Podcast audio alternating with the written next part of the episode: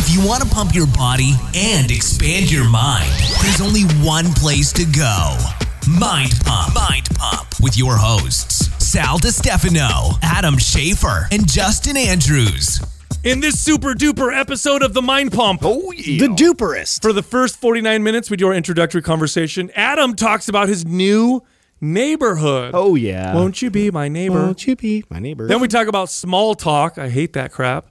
Uh, we talk about my daughter's starring role Future mind pump employee. in the uh, in the play for her school, and then we mentioned Felix Gray uh, blue blocking glasses and the dangers of blue light. Now these glasses are awesome looking. You can wear them during the day. They're clear. They're not the orange ugly ones. Look handsome as Yeah, fuck. you're not gonna look like one of those dorks. They're one of our new sponsors. If you go to Felix Gray Glasses, that's spelled F E L I X G R A Y glasses.com forward slash mind pump, you'll get free shipping and free returns if you want to get a different pair. Then Adam talks about his Organifi protein oatmeal breakfast. Look out. He had a huge punch bowl of oatmeal. Hope he doesn't get fat before we do our weigh-in. We are sponsored by such a shame. Organifi. If you go to Organifi.com forward slash mind pump, enter the code mind pump, you'll get 20% off. Then we talked about the benefits of walking after eating, Google's workout and meal plan, artificial intelligence, Oh shit, it's here. and the future of fitness. I'd also like to mention our new YouTube video, Prone Cobra improves your posture. Check it out. It's pretty awesome. The guy in the video is super handsome. Cobra Kai. Then we get into the questions. The first question was, what are our thoughts on Mike Mentzer's school of thought when it comes to lifting? Mike Mentzer, bodybuilder from the 70s, Only Sal was alive. he said he said all you need to do is one set, super high intense set per body part, and that's all you needed. And we debate whether or not that's actually effective. The next question was this poor young lady. We feel very sad and very empathetic for her. Her boyfriend's farts are rancid. Wow. They're blowing her away. Poor girl. We remember those days. She thinks it's the weight gainers and protein powders he's taking. We talk about why it's probably not a good idea to take protein powders and stuff like that when your farts smell that bad. It's not a good sign.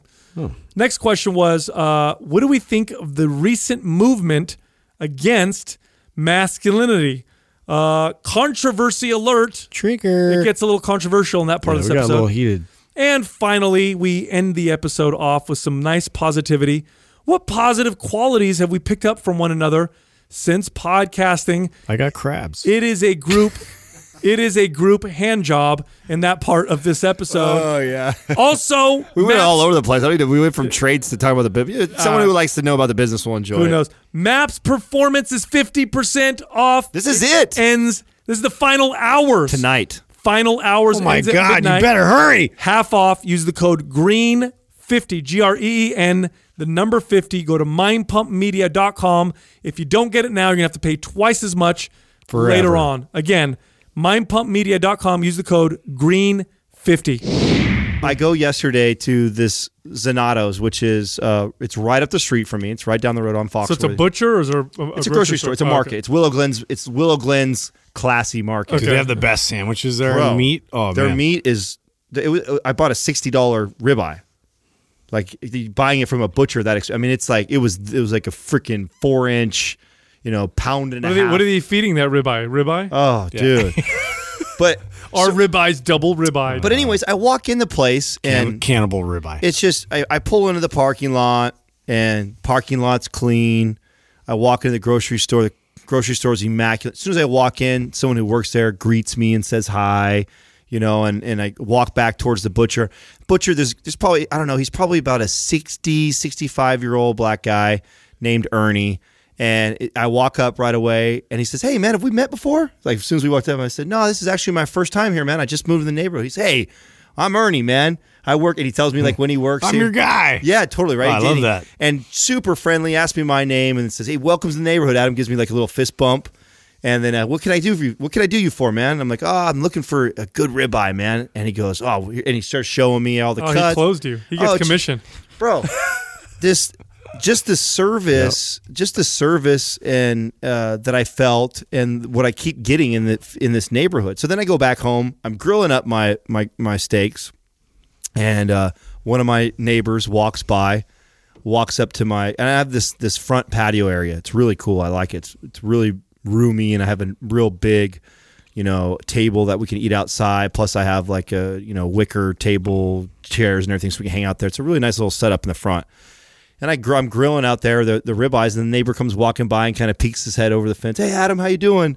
I feel bad because I, uh, you know, we only we met the first time. Forgot his name? Forgot his name. You know, he remembers mine real well, and so I feel kind of bad. He comes walking over and says hi. Hey, Just say boss. Yeah, boss. yeah, Hey, boss. chief, yeah, yeah, chief boss. What's up, Buddy. man? Yeah, Yeah. neighbor. Champ. What's up, neighbor? Hey, champ. That's what I said. Hey, what's up, neighbor? You know, that's what I did. So he's he leans over and he's uh, he's talking to me and stuff like that. Oh man, what you cooking up? And we're top, chopping up for a few minutes. And he says, "Hey man, just to you know, just so you should, you know, we're on a we're on a kind of a busy area over here, and even though we don't get very many break-ins, you know, you might want to get like a little padlock right here because you have some really nice stuff that you have on your patio, and you never know." And he goes, "You know, I have one. You can come check out mine if you want to see the one I got. It fits really good on here, and you know, just come by, just come over to my place. I'll Wow, that's you." great. Right, and then it's he's like, like, old school neighborhoods. well, yeah. Then he's like, uh, he gets better, dude. He's like, you know, so I, the HOAs around here, you know, they're real, they're real strict about putting things on your walls like that. But I'll show you where you can hide cameras, so the HOAs don't know there's cameras there for you, and then you can keep it on your stuff. He's like, you know, come check mine out. I'll show you. You know, and I'm like, oh, that's cool. And he says, hey, and then, you know, just anytime you got you and Katrina leave town, just you know, drop me your number and let me know you guys are leaving, and we'll make sure we come by the house and we'll we'll keep an eye on it for you when you're gone and stuff. And I'm just like, man, Boom. yeah, dude, just what if you're in a neighborhood they that's jack the fuck out of What me. if you're in a neighborhood that's Like, yeah, I see you real got, got real nice stuff. No, what I, um, I'm willing to watch your place for a while. that's the and, neighborhood I'm uh, used to living in, yeah, bro. Yeah, yeah. What if it's a what if it's a ring of swingers and they're just warming you guys? You know what I mean? Oh, wow. Hey man, listen. Hey, There's hey, another angle. You ever want to? You ever want to use my stuff? Just come over. And oh, by the way, if you ever fuck Or my wife, shower. my You wife know, will be I in the got house. This, I got He's this gonna sex closet you might be interested in. Uh, just open it. And They're like- there's there's things in there. They're like warming you up. They had a meeting. And we got some, Yeah. we got some new Yeah. neighbors. Well, this guy, they're, pre- they're pretty good looking. yeah, the the bed rotates. The dude's Uh, kind of jacked. The girl's yeah. pretty hot. I think we should. Uh, well, what are we? Gonna, okay, give it three months. Let's make him feel at home, comfortable. I'll get him drunk. yeah, yeah. then you're gonna find out what's really going on. I'm digging it though, man. I, re- I really. That's awesome. Yeah, I'm. I'm. I, it's really cool to live in a in a neighborhood where people communicate with each other. 'Cause I'm not I hate u- to say it's I'm not rare, used- You're not like I'm- isolated. Like you're actually Yeah. here's communicating. here's what tripped me out. especially when you have kids. By the way, Yeah, It's- yeah. If, if- I feel really good when that happens. Right, right. So, the, so okay. I'm t- Katrina and I were walking last night. Well, you know, we'll go out. I mean, last night we were walking at nine o'clock at night, and you know what's great is I don't care if you're walking at nine, ten o'clock at night, or you're walking at five o'clock in the morning, because I've done that already both times. And every time I'm out there, there's at least five or six neighbors doing the same thing, exercising or walking their dogs, and they everyone that walks by greets you and everything. It's just and what it reminds me, I grew up this way. It's been a long time. So I moved to the Bay Area when I was 20. And you know, I, I bought my house on East Side San Jose, which is a little bit rougher side of town. I lived in a gated community. Two of my cars got jacked. You know, like I've had I've had some issues over there, and there was break-ins and things like that, and just neighbors kept to themselves. It was kind of it was like mm-hmm. that. Then I moved to South Side San Jose with Katrina, and a little bit nicer neighborhood, but still kind of keeps to yourself. Also had a vehicle jacked in front of that house, and there was break-ins. We had mail that had been broken into, so also not the nicest of areas either.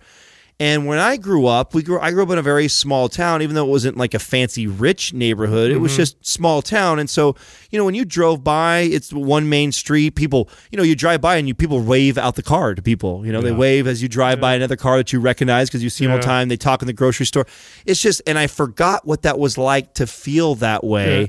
And It's cool. It's cool. There's downsides to it too. I could see. I could imagine the downside because If- if they sometimes get too nosy. Well, sometimes if I'm if I'm walking and then I see the neighbor down there, I'm like, ah, fuck, he's gonna talk to me. Yeah. I gotta walk this way Yeah, now. You know what I mean? yeah. Or Yeah, oh, I better pretend like. I'm on the phone. I You know. I know I sound like an asshole. but or yeah, like I owe wanna- favors. Like you know, like like here's the thing. Like I love my neighbors, and that, and it's great because like we do communicate like that, like you're talking about, and it's like I know you know what you know what's going on and this and that. But then sometimes I know too much. You know, Yeah, like yeah. you see like the cops show up, and you're like, wait a minute. Yeah, well, it was like it's one of those things where uh, you know one of them has like uh, like severe depression, and so like it was like trying to hurt himself, and so it's just things that you don't want to like find out, you know, the hard way. But like, there's also times where like I'm helping them, like in building things and hmm. doing this, and then it's like, you know, I like they're helping me, so like you have to reciprocate. And It's funny. they're eating all my eggs, you know, like we work hard to have these stupid eggs. You know, They're eating your eggs. see, for me.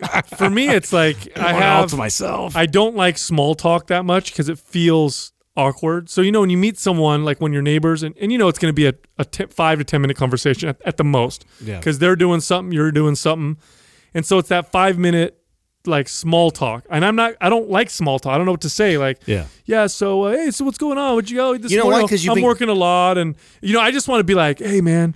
What do you think the universe is like? Do you think it's like a consciousness? Like, I, you know, you can't do that in five minutes. So I'm just like, okay, I don't know what to do here. Well, Come I, over and hang out I in my think you- study. You, may have been conditioned the other way because this is what I've what I noticed, which is neat. It's neat to notice uh, the the transition that I'm going through right now because I grew up in it for the first 20 years of my life.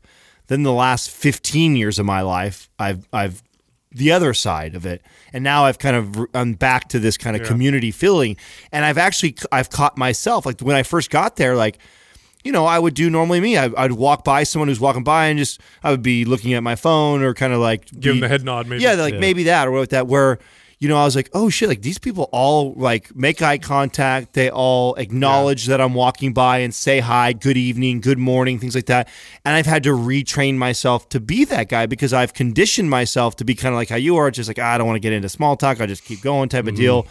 But I feel this sense of community in the area, and I and I, I appreciate it. It feels awkward. I feel so, weird. So you want to contribute to it because you know it, it is a good thing, Yeah. even though like you're you're kind of reserved still. I, I, I, I want to think do your own thing. I, I, I'm just, you know, when I say that, that's me personally, but because Yeah. I have kids, I do appreciate knowing people and knowing people around me. Right. I like that because then you feel, you feel a little safer. I don't know if it's real, you know, Oh, real you- more safety, but you definitely feel well, safer. it is. I mean, we had break-ins from like, well, the the thing is where I live, there's a lot of like vacation homes, and so there's open like cabins, and so you'll see every now and then like uh like smoke coming out of oh, one like of a them. squatter. Yeah, like a squatter. So like a homeless person will come through and like they'll find it, and so we actually put the smack down on that. And like one, my next door neighbor, like was like, "Hey, I see smoke, and like come with me." And like we're grabbing like bats, and Pitchforks? Yeah, and I'm like going in there. He's like, "I need your muscle, this and that." Like I'm like, "All right, man." Made Justin's day. All right, I get- man. I I'll, I'll be the enforcer. Yeah, let's do this. You know. Fuck, yeah. Yes, yesterday I went to uh, my son's. Uh, op- they have a, like an open house where you sit down and you hear the teachers talk and all that stuff. Mm-hmm. And so I go in there, and um, you know, my ex was out of town. She, you know, she she was out of town this this whole last week, and so I was there by myself. And and uh, you know, it reminds me of why I disliked school so much. Not, nothing. The teachers are great. Everybody's nice. Nothing wrong with any of that stuff. But the sitting down in the classroom and hearing the person or the teacher talk, and she's got like a slide type of thing, and she's talking about this is what we're doing here, and this is what we're doing there, and this, and I'm fighting to focus. I'm like, I find myself like thinking about the business or my workout or something else. Like, oh shit, I got to pay attention because this may be something I need to remember, and it just reminds me of that whole. Bro, I can't. couldn't- im- I I, can't can't imagine you in that setting. Hmm. You can't sit fucking ten minutes in one of our meetings. No. drives me fucking crazy. it's hard. Yeah, it's hard for me not to get mad because I'm just like, that's just Sal. It's like fuck it, I can't. I, I'm just. If I get up and move, I can. I can do it. I can pay attention. It's so distracting Yeah. when you do that though, because everybody else is focused in the meeting. Then you see this guy get up and he's fucking stretching in the middle of a conversation. He's like, Jesus, but you can't even sit in one of our meetings. I can't imagine school No. on a subject that you're, at least this business you're interested Yeah. in. Where school, I imagine. no, if we're be- talking and conversing, it's fine. It's, No, yeah, yeah, It's, no, it's no, when no. I hear the, you know, and, and, and God, look, God bless Casey, love Casey to death. He will talk about a subject for it. He'll, Yeah, he- he'll go he on for a drags it on long time, long. and then I'll start to lose my focus. So that's when I stand up and. So I remember that. I remember how you know what it was like, and I'm sitting there I'm like, oh Yeah, man, that's feels that's the entire school Yeah. uh, career for me. it's funny though. One of the one of the dads, he's probably listening listening right now, so give him a shout out. But one of the dads, who's my he's his son is my son's friend. He comes up to me and we're sitting in the in the beginning of this whole thing, and he goes, "Hey man," he goes, "How did that uh, that all day workout come out?" And I'm looking, and it didn't cl- it didn't register, you know. And I looked at him, I'm like, "How'd you know I did that?" He's like, "Well, I listened to your show." And I was like, "Oh shit." He listens to our show. And then I thought about all the shit that I've said on the show, and I'm like, oh fuck. yeah. Now the, the parents of the kids that you know that my kids hang out with, Yeah, yeah. whatever, whatever, it's good times. But you does you do at first get a little bit like, oh, a little, oh. little bit of panic, yeah, when, when people say that, like, "Oh yeah, I listened to this and that and the other." Yeah. I'm like, "Oh wow, yeah, yeah, This yeah. is- I, real. I used to feel that way at the beginning, but not so much now because I feel like the show's really evolved. There, we found a way, and I'm really, I'm glad we did find a way to still have fun, cut loose, and not censor.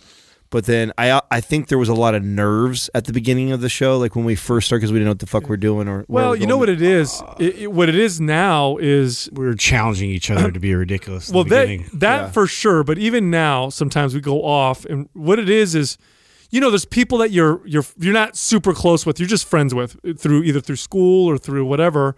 And so the version of you that they see is that yeah, version. va- the vajazzle, Yeah. you know, like you know what the fr- like, like that. That's what I'm saying though. Is like we we've moved away from things that are like so. But it was like the shock and awe approach. I mean, it was Sure. part of the strategy when we first started was we were gonna have all this great information, but then we were also gonna be out just totally outlandish over something. Yeah, but I mean, think of all the people that you know that know this side of you that deep, and they just don't because you don't have that that close of a relationship.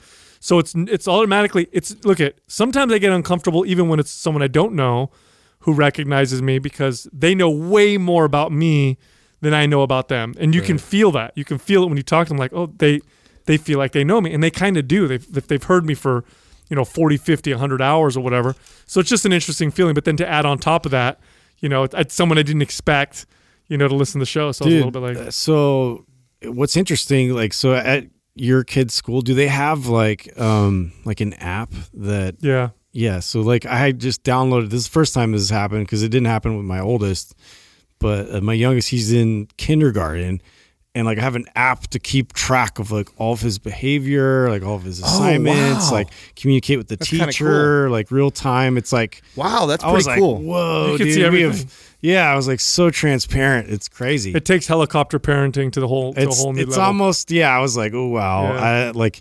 I mean, I, I like it. I appreciate it, but at the same time, I'm like, he's in kindergarten. What am I gonna like? He's like pasting stuff. You know? yeah, Like, like what? yeah, no, but well, I, I, guess it, I mean it's cool. Like if you also like, for example, like let's say you know home life, like, and this wouldn't be common for you guys because you guys have a really incredible relationships with your partners. But imagine if you were a parent and you were having a rough time with your partner or going through something, and you have a kid in kindergarten, mm. and then you mm-hmm. you notice that he's Yeah. he's acting oh, out absolutely. at Yeah, school. be- like I mean, that I could see that being a huge tool of like, mm-hmm. oh shit, like what a great reflection. Hopefully, most parents are uh, aware like this. You know, I, I know there's a lot that are not, but you know, they have the smarts to realize like, oh shit, my bad behavior and my poor relationship with my spouse at home is affecting my kindergartner and his you know pasting skills. Instead Yeah. of pasting, he's fighting or he's you know poking people he's with in the scissors. corner, yeah, Yeah, whatever. You know what I'm saying? Like, yelling or something. yeah. Right, right. So I, I mean, wow, what a cool. But you're right, though, Sal. I could also see the other side of that, the extreme side of taking a, a, a parent that's already a helicopter parent and just Yeah. taking them to a whole new Yeah, level. to me, I'm just like I like that I have it, but I don't like. Yeah, I'm not like obsessed like looking Hmm. at her. Yeah. oh, I told you guys my. For tell you guys, you know how I told you guys my daughter was uh, auditioning for the play at school. Yeah. That's at Charlotte's Web. yes, yes. Did So she get she- it? She got the starring role, bro. Whoa. She's Wilbur. What? Oh, really? Yeah, Wow. so she's gonna be the the the pig, That's obviously. amazing. That yeah, that that talks to the spider or whatever. So I go to pick her up afterwards. Now, was she excited? Was, was that something that ha- that she wanted? she to wanted that part, okay, but she's in you know she's in third grade, and there's all the way up to sixth, I think sixth grade that is all, that does all the auditioning. Oh, wow. and Oh, so she's gonna get into like entertainment. Bro, she loves it. She loves it. I told her I, I, I, when she came out of the classroom, I could see the look on her face, and she was kind of like, she was happy, but you could tell she was thinking in her head like, "I'm gonna do this," you know. Yeah. So I'm like, "So what's going on? What you know? What's your part?" And she like hands me the paper, and it sees I see Wilbur, and I'm like, and then all these parents are like, "Oh my god, congratulations, your daughter's whatever." So we got on the phone with you know my ex, so I could tell my ex, you know, so she could tell her mom what she did, and and I'm like, "Aren't are you nervous? Are you scared?" She goes, "No, I'm so excited. I can't wait to do this." so so crazy. I would have never I would have never done that at, at that age to get on stage like that. I would have been afraid. Seems like a natural fit, huh? Yeah, and then they have the all the rehearsals, and they'll tell they'll say which parts need to rehearse, and she's obviously going to be rehearsing every single time there's a rehearsal because she's one of the main So she has to memorize a shit ton of lines. Yeah, that's a big deal. It is. At that young age already. It too. is. She Yeah. likes it. She, she apparently she likes doing that kind of stuff. It's kind of cool. You know what I mean? That is Yeah, cool. that and the is fact cool. that we have a media company is kind of interesting. So you know, maybe later on she could. I don't Yeah. know. We'll see what happens. No, this thing's got to evolve sooner or later. you know like what I I'm said, saying? we're building our You can staff tell right now. our stories for Yeah, us. we're- You got you got to have some kids, Adam. Yeah. We won't need to hire anybody. I know. Come on, man. Yeah. We'll be all set, dude. We'll be all set. So, Yeah. anyway, so what do you th- what do you think of the glasses that uh, Adam and I? I think you guys are. I mean, you look like nerds, but like intelligent. You know, like sophisticated. Bro, I'm I'm a little jealous, actually. I'm not wearing mine, so uh, you know. I I'm in love with them, dude, and I'll tell you why. So I remember when you know we were first addressing the the sleep thing and the and I've I've been aware of blue blockers for a long time. I've just not been a fan of the dorky orange glasses, right? And I was like, all right, well, fuck it. I can at least wear them at night when I when I'm in bed and try and discipline myself if I'm on the computer so that. And so I, I bought a pair. You know, this was last year sometime and I got them by the bed. And for a little while, I was using them. But the thing that started to really drive me crazy was, you know, one of the things that Katrina and I do a lot of times around 9, 10 o'clock, we unwind and we watch a couple of our favorite Netflix shows and we and we fall asleep. And the orange glasses turn the screen all fucking weird colors. And so it just and I did it a few times, but I was like, man, this sucks. Like it ruins the experience of watching a show. It's like being colorblind watching a show. I can imagine what that what that feels like, especially being someone who had could see color and then you don't. So it it started to bug the shit out of me, and so then I'd be really inconsistent with wearing them, and so I was like, whatever. Well, then the Felix Gray relationship happens. Well, Taylor starts talking to them, and he shows me the brand, and I'm like, okay, this is really cool. Yeah. And they actually don't have the amber lens. And I remember the first time I tried them on, and I was like, well, I don't know because I don't get as tired. Like when I wear the amber ones, after about an hour of wearing them, I I get tired. I can feel myself actually mm-hmm. wind down. And I wasn't feeling that with the Felix Gray. So I kind of was under the impression that these just don't work as well. Yeah. And so I wasn't you're using them for the same exact purposes, right? right. Yeah. But then I find out that it's they're different. That's why they're made for daytime use. Yes, and they're made to protect because you guys saw that study that came out right that showed how blue light is basically just damaging to the eyes yeah. here's something else that They're still trying to get a handle on well that. here's something else that we learned that oh, as you age your, your your eyes develop a pigment that helps protect them against blue light a little bit but that doesn't happen until you're around 40 so when you're a kid especially when you're young or a young adult you don't really have too much protection and blue light causes damage they were showing that blue light pretty much at any level c- can cause damage to the eyes and Well, so these felix gray glasses are made for daytime use especially if your job includes uh, working computer in and front of a phone. computer Right. And now, so the part that I found interesting was it, and uh, correct me if I'm wrong, but I think she said that it blocks like 90% of the, the high blue light, which is what we get from the high energy blue light yeah, high energy blue light, which is what we get from the phones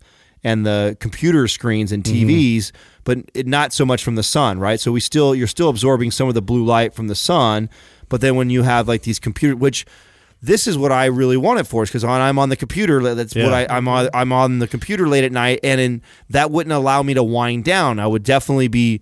I would work for two, three hours sitting there looking, especially looking at Well, numbers and shit, dude. Yeah, what's Mm-hmm. interesting is I always attributed that to like my prescription because I have to have like reading glasses for just specifically screens because my eyes would hurt and then I get headaches and that was a real issue of mine. So I'm actually really excited to try. They actually have like reading glasses with like the blue light block I guess as as an option as well. I didn't know that, so I, I, I'm I'm trying to get those. But I was initially using them wrong too. So I was wearing the Felix Grays as I was like reading, you know, paper like old school like books. Yeah.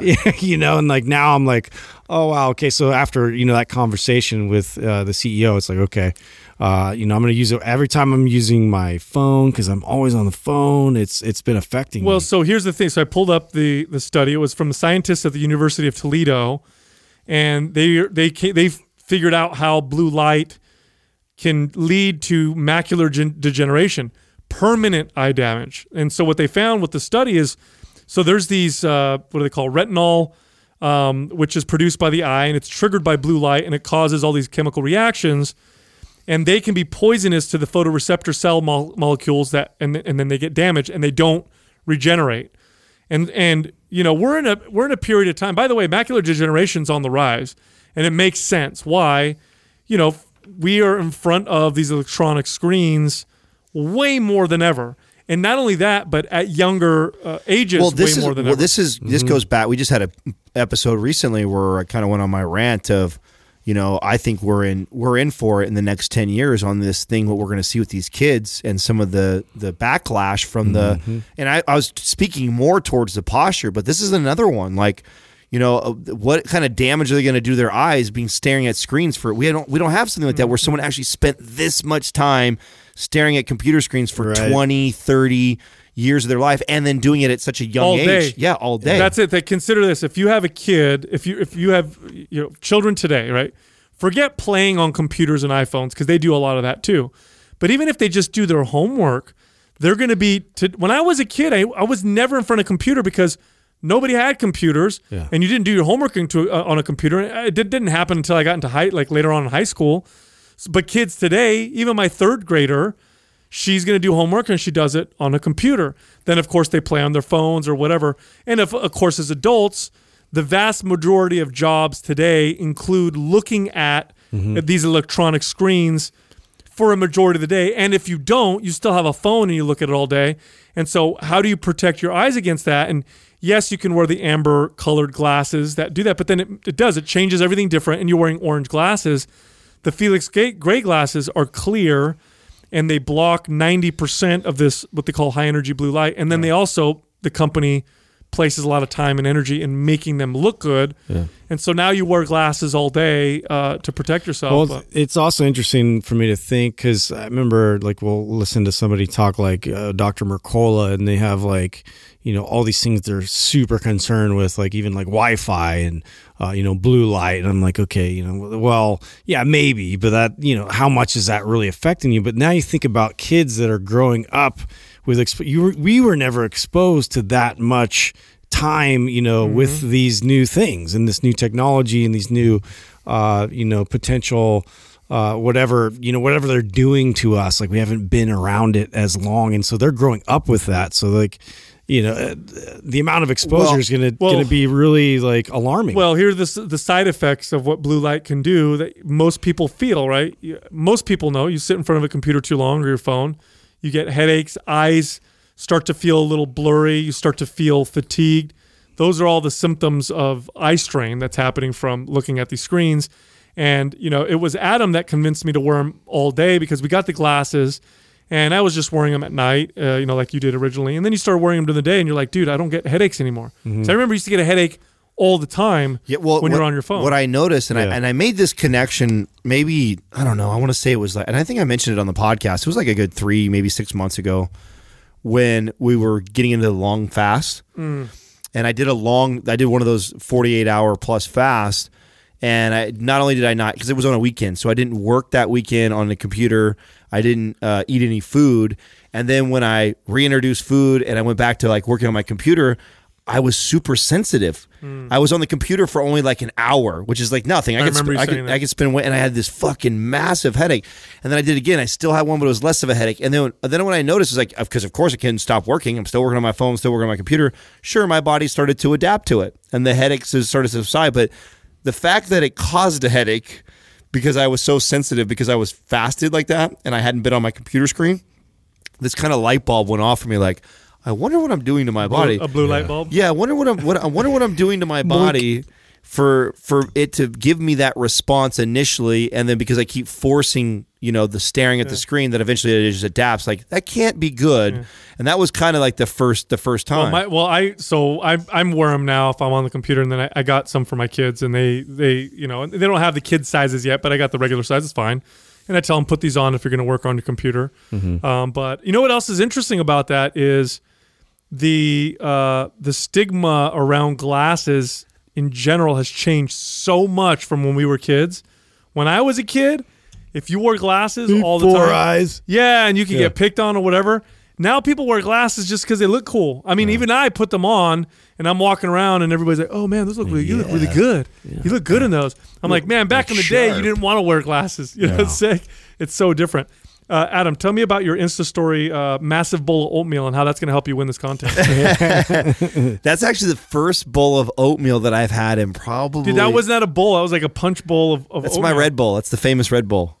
Damn. How much oatmeal was I in know there? how much. It's one. cu- It was one cup of oatmeal. Now you measure one cup dry. Yeah, one cup dry. Okay, so what is that? Sixty grams of carbs? No. No, more than that. Seventy. It's like uh, what twenty eight and twenty eight. So what is it? Fifty six. Oh, okay, so fifty-six. Yeah, so somewhere around there, give or take. But then I actually do uh, blueberries, strawberries, and then I have the vanilla Organifi uh, protein that I put in there. It's good with oatmeal, right? yeah, well, like, you get kind of that because it, it without it, oatmeal can be very plain.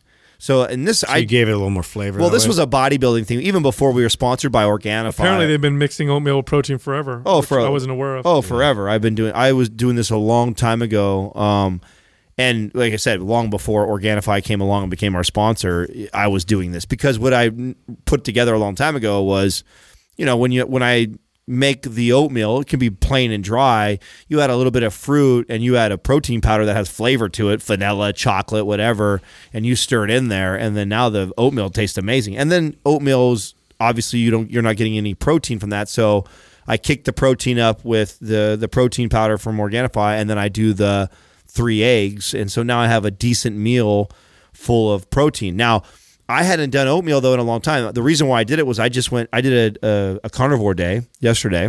What do wait, wait, just meat? I didn't eat all day long, and then I had a, a one and a half pound ribeye. I saw that, but you had veggies too, though. Spin it. So uh, yeah, well, I shouldn't say carnivore Okay. day. So I had I had a. How dare you? You're doing it wrong. I know, Brad. Know. Correction. You're right. You're right. You're right. Carnivore police. Sorry. and I yeah, I had butter, so I had only had two thousand calories the entire day. And basically, uh, what I did was fasted, right? So I didn't the night before. I think my last meal was at like mm, six, and so I did about a twenty four hour fast because I didn't. I think I ate about six thirty or seven um, last night, and I had this. I cooked those big ass ribeyes, and mine was I think one point six uh, pounds. All at once. yeah. How do you di- do? You digest that much meat at once? Okay. Um, I did, although I so I also went for a. Remember, I said I went for a walk with Katrina last Dude, night. walking after you eat is di- it's like digestion digestion turbo. It's for sure. It's it's been like a I.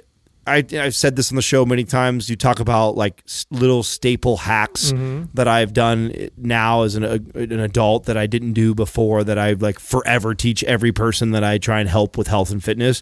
And just teaching yourself to go for a fucking 20 minute stroll after you eat, especially a big meal like that, especially a big meal. Like if you eat a, a light, healthy, balanced meal, not that it's not important or won't help, it still absolutely will. But it's like if we go out to dinner, like we go out to a restaurant, or I eat something that's heavy like that, where I'm I'm pounding fifteen hundred to two thousand calories in one meal, hundred percent. Well, when you walk, first off, gravity helps you digest. That's why your mouth is at the top and your butt is at the bottom. It goes downward with gravity.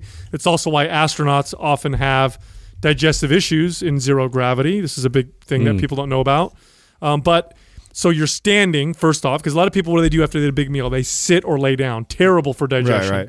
Now your body has to work against gravity. You're not working with it. And the second thing is every step that you take the jostling of movement and the muscles that pass through the body, which are the hip flexors primarily, because the hip flexors, especially one of the main ones, the psoas, goes through the body and is surrounded by your your your intestines, your digestive system. So every time you step, you're literally massaging food down and into the the intestines and helping it get um, digested. And so, like for example, Jessica right now has been lately. We're trying to figure out what's going on. She's lately been suffering from a little little uh, acid reflux, which she's never really had before. But if she walks after she eats, she doesn't get it. And so that's what she's been doing so far as is a very simple, you know, treatment for that particular symptom.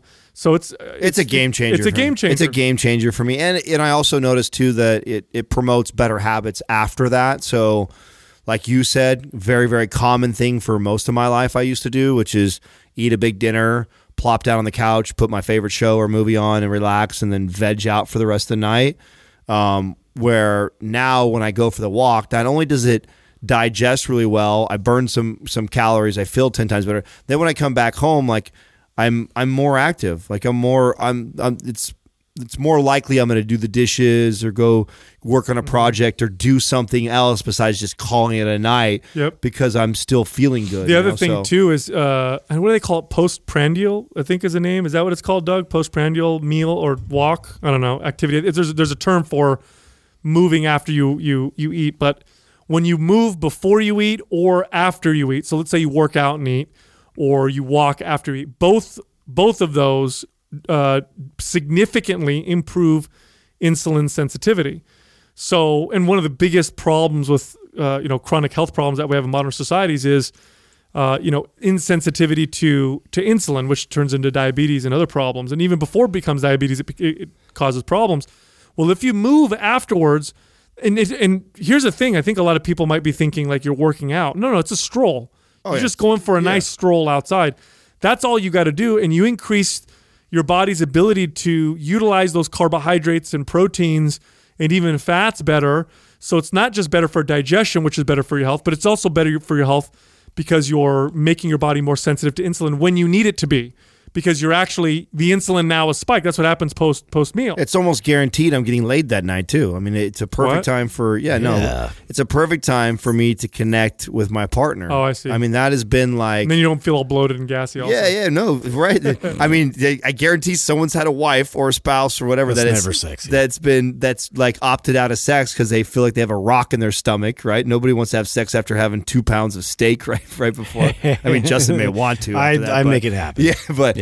I mean, when we when we go for Just a lay on walk, your side, honey. this has been a, this is it's been like this double hack for me. It's like the hack for the the nutrition and the health benefits and the digestive system. Like that's a no brainer. But then it's also been the second hack of you know what a great time for me to leave my phone at home, walk with my partner. It's only 20, 30 minutes. Maybe we every once in a while we stroll for an hour if like we're really in a deep conversation or just feeling like it. But you know, it's normally a 23, and then we have this opportunity to download each other on their day and connect to each other, mm-hmm. which it just it seamlessly works right into the bedroom when we come home because we've got home, we're all you know wired from work, our minds are all over the place, stressed out, whatever like that.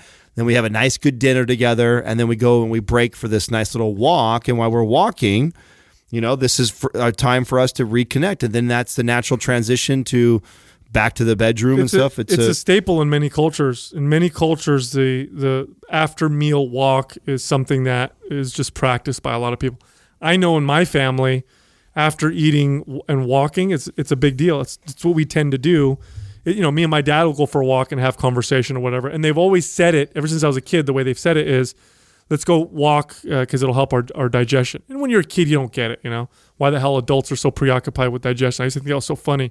Yeah. But um, it's very true. It's very very true. And it, and again, when you see things that are, are are part of cultures for long periods of time, and when they're a part of multiple cultures that really don't have any communication with each other, then you you know that there's probably something to it. And and you know the again, I don't remember the, there's a term for it, but it's post meal walking. Well, I talk about it like crazy now just because I know I laughed about it as a trainer early on. So I feel mm. like I feel this I feel nec- it's necessary that I explain it and talk about it so mm. much because if you if, I feel bad, man. When, when I was in my 20 to 25, if I was t- training a client and they brought up walking or talking about walking, I'd be Like, like, waste of time. Yeah, waste of time. You need to be in the gym. You need to be lifting weights. You need to be running. You need to be doing this. Like the thought process was just so different, and that's just because my mind wasn't there. It wasn't mature. It wasn't old enough. I hadn't experienced enough, and now what and I they didn't teach it. Right, right, exactly. I don't talk. Obviously, if I, I was, I was a smart enough kid then that if I had, if I had me telling me that, like, I'd be, oh, okay, that makes sense. I can connect that, mm. and I could help people out. Dude, That's- every old client I ever had loved to tell me about like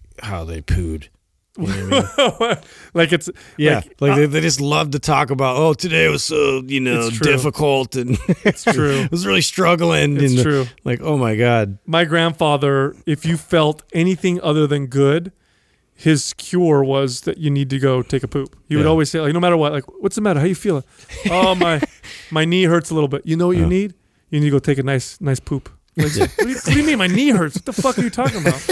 No, no, no. You take a nice poop, you feel better all what over I do is I get some coffee. But and you know what? Boom. You know what though? It makes sense because if Yeah. my knee hurt and I went and took a good poop, I still would feel better. Yeah. I still would feel better. It is so true. you guys hear about this? Uh, it is postprandial, by the way. Prandial. Prandial. Yep. Uh, so did you guys hear about Google and what they're doing right now? Yeah, yeah. The personal trainer. Well, so I'm sure it's going to be super accurate. They're calling it Google Coach, and it's uh, a Google wellness product powered by artificial intelligence. Now, here's you know here's the thing with this kind of stuff: is it going to make a huge dent? I don't know. Google's got a shit ton of money, and their their AI is pretty fascinating. But if it doesn't really impact the industry now, this I think it will as it gets better and better, right over time. But I was reading about what what some of the stuff that that it's supposedly going to do. It's gonna um, it's gonna be proactive so it's gonna be informed by your calendar appointments reminders logged activities. If you skip a gym day it'll kind of tell you to go to the gym. If you're falling short of your fitness goals it'll suggest workouts and routines that'll help you do it. It's also going to track your nutrition the foods you consume and use other signals like your location so like where you're at to make recommendations Yeah. then when you're at a restaurant it would it'll point you towards healthier menu options it'll help you with grocery shopping it'll email you weekly meal plans that are personalized to your schedule I saw this with Nutrino and he was like showing me what they're working on. Like it, this has all been in the works with a lot of different companies. I think that now Google like really incorporating this and trying to tackle it is going to that's actually going to be something substantial for sure. dude it's gonna be it's gonna be pretty crazy Listen, there's no doubt in my mind that this is the future of, of where fitness will go, and it's also why we did what we did. I mean, I mean, the trainers that are were still working in the gym, you know, the the normal nine to five, train your eight Yeah. cli- eight clients, and you know, I just I did not see that around in ten years, man. I mean, we were so behind. We saw tech move, and we're in the Silicon Valley, so of course we see things accelerate a little bit faster than probably the rest of the country. And we were wa- I was watching and training all these clients and seeing all this technology just continue and all these industries accelerating in in in this type of stuff, right? And I was seeing fitness not change. Like we weren't changing anything. Like we were the model of how we did everything was the same when I started to 15 years later. Mm-hmm. Yeah. And I knew that we had to move into this digital space and I'm fucking pumped to be positioning ourselves the way we're positioning ourselves with things like this because you know Google and uh, Google is going to do a great job of fig- figuring out all the algorithms and how the back end all Yeah. works like that.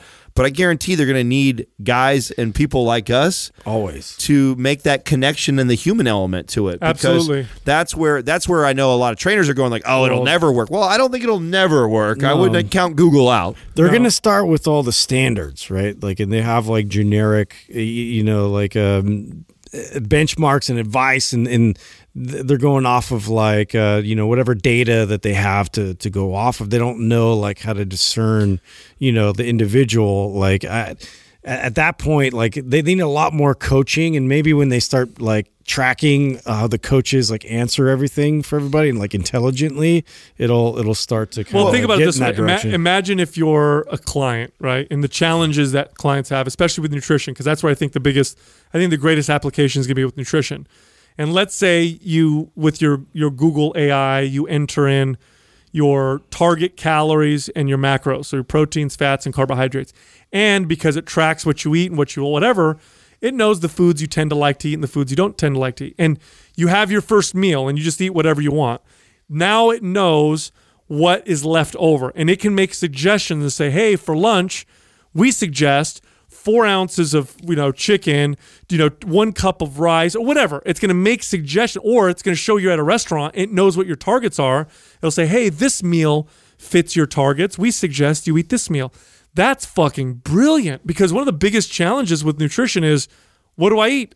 How often do we get that? What do I eat? Tell me what to eat. I don't know what to eat. You got to teach them how to count, how to track, what the whatever. Imagine if you could just go to a restaurant or based on your location, like it said, mm-hmm. you know, I, I I enter into my phone. I want to go to lunch. Where should I go? It knows what your macros are, what you ate. It already has. It already Right. aggregates all the data from the restaurants around you because it'll Well, be easy for the do. I've seen that, and I've seen that in, in Nutrino's platform where they had like I'm paleo, right? I'm paleo, so like uh, Yeah. based off of the menu, like in the surrounding area, it could like give you like those specific items that you know you might want to focus on. So, but knows your then you got DoorDash, you know, available, so then you don't even have to go there. You just order it, you know, through DoorDash, or dude whatever. because one of the one of the like you know you have the meal delivery services or back in the day right it was jenny craig and whatever and you buy their meals and you lose weight but then it sucks because there's no variety you have to always buy their meals and you're not set up for the real world where in the real world there's about a million and one decisions you can make when it comes to food. Yeah. And for somebody, and I know this is when I train clients, it's the most difficult thing to coach. It's like you have to teach them how to make those decisions and navigate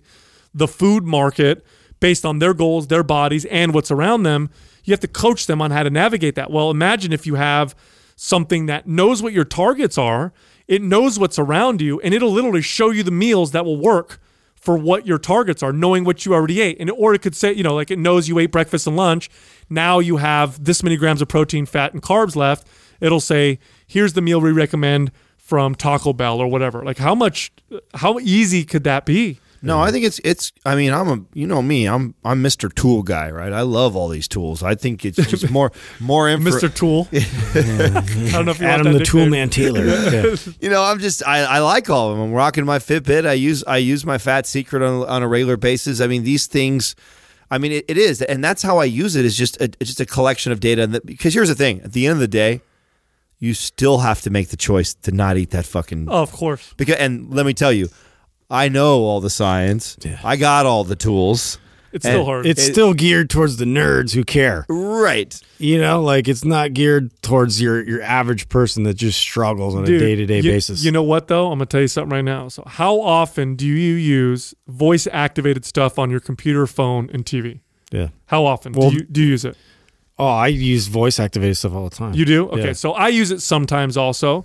And our generation tends to use it sometimes. My kids, 100% of the time. like all the time. yeah, so yeah. the generation coming up, they don't have a problem with with the, all this technology and the way they use it whatever.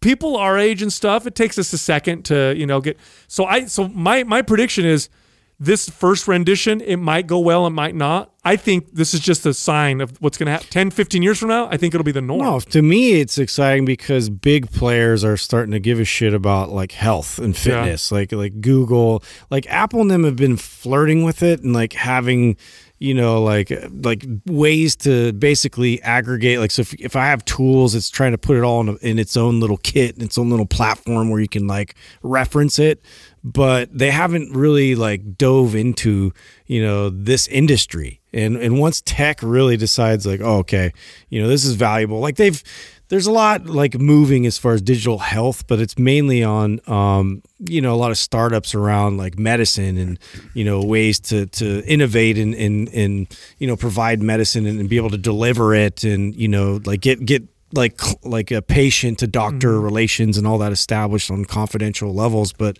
you know we haven't really like they haven't even really tapped uh fitness yet It's gonna be a uh, it's gonna be a big rate. The question is when you talk about Apple like that is is that uh, is that by design? Like, Yeah. did Apple do that intentionally? I'm because sure. that's pri- that's their strategy and everything else. They pretty much let somebody else go do it first. they let everybody innovate and then they they bring in the big money the big guns They come in and they the do it best bet- engineers and Yeah. they just destroy so it. I wouldn't sleep on Apple at all, and I wouldn't sleep on Amazon either. I wouldn't sleep on any of these monsters, Well- man. The big four. I tell you Well, what. Am- the Amazon- watch uh, the watch is a big advantage man Mm. because you wear it all the time and that that thing has the most potential tools that will be accessible out of Right. all the things Well, Right. Amazon, speaking of Amazon, they came out with their own supplement line. Did you see this? yeah. They now have. Oh, really? Yeah. Well, and, we, and you saw that coming because what three years ago now? It's been three, maybe even four years. They started uh, streaming the Olympia. The Olympia. I think it was two, two or three years ago. Yeah, it's, I think it's been Yeah. at least that. yeah now everybody buys supplements on amazon Well, so. They Well- just backdoored the fuck Well, out of them. totally If you're Amazon, This is like fucking bodybuilding.com with their pants down right there. bro, Yeah, if you're Amazon, yeah sure come on in yeah They're- come on they're- in, stream our fucking our our main source of income. dude, yeah you're now fucked. everybody buys on our site They're screwed because if you're Amazon, I would love to be in the board. calculating I would all the love money. to. I would love to be in the boardroom for that when that ha- when that went down. Like whoever's on top of bodybuilding.com that Right. that gave that approval of like, hey, this would be a good idea to get more exposure. Let's go ahead and let Amazon stream Yeah. our bodybuilding.com. That had been one of the dumbest decisions Yeah. ever. Well, no, I, I Now we're now we're gonna take all your fucking money by fucking Well- selling the same supplements. Well, the supplement industry is worth how many billions of dollars? How many hundreds of millions of, of dollars does Amazon alone sell through other vendors?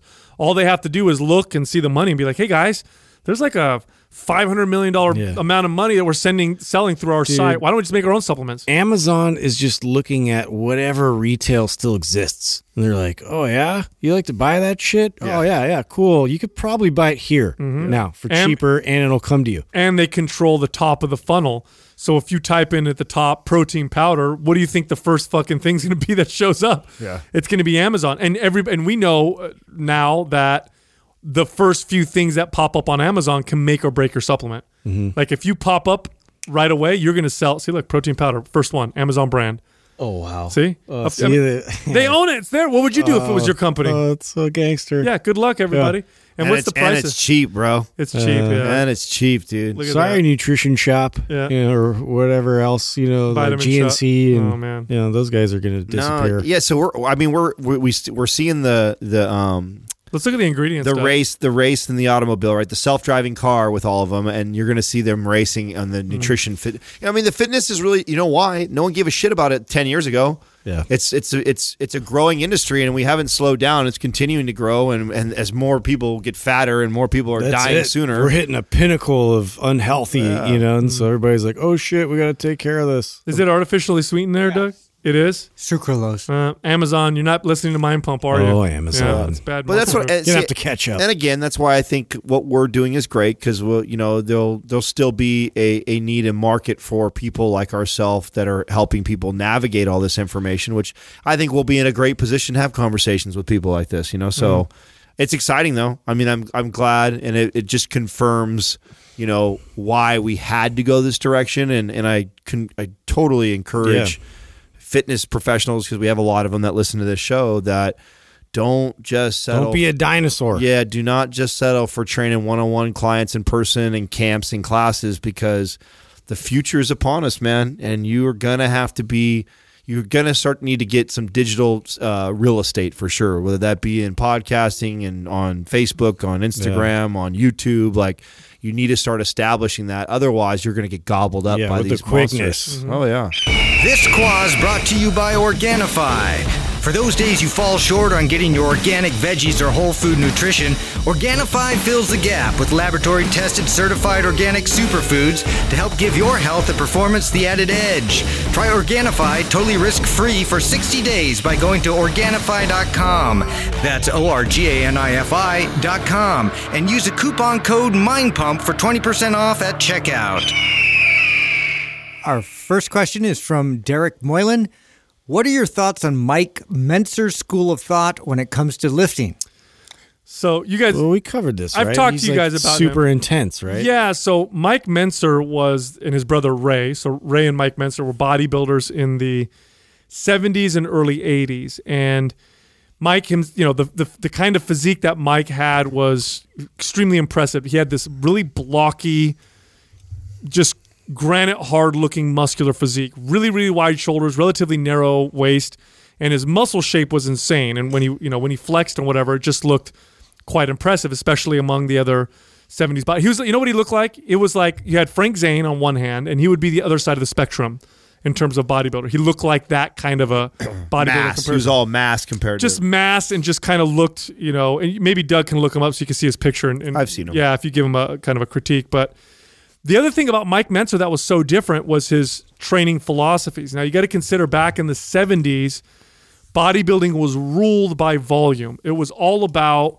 volume, and bodybuilders would push volume to insane levels. There he is on the very left. See how he had that kind of powerful looking Herculean type Mm-hmm. Yeah, he physique. just looks really strong, not, Yeah. not real like full muscle belly. yeah, very thick looking Yeah, kind of body. yeah, yeah. And uh, great physique, man. Especially at that time, right? I mean, arguably one of the best, probably. He did. He, there's a lot of controversy, by the way, in the 1980 he's like Mr. a buff Olympia. Tom Selleck. Yeah, it was because of his mustache. Yeah. Was that him next to Arnold? That is. That's the 1980 Mr. Olympia. He looks better than Arnold. I don't care what anybody says. Well, that's Wow. what that was the controversy. what's his height though? How tall is he? Wow, Short. he does. He yeah. was His short. okay, so good. that's yeah. so that's where he gets his loss right Yeah, there. yeah, I mean, yeah. if you got Arnold who's got, if he's short, he I mean he looks great. but so did Columbu. You know what I'm saying? Columbu looked amazing. Yeah, I don't. Yeah, I think I know were he's taller. Than, They he was taller small. than Columbu for sure, but he wasn't. He wasn't very tall.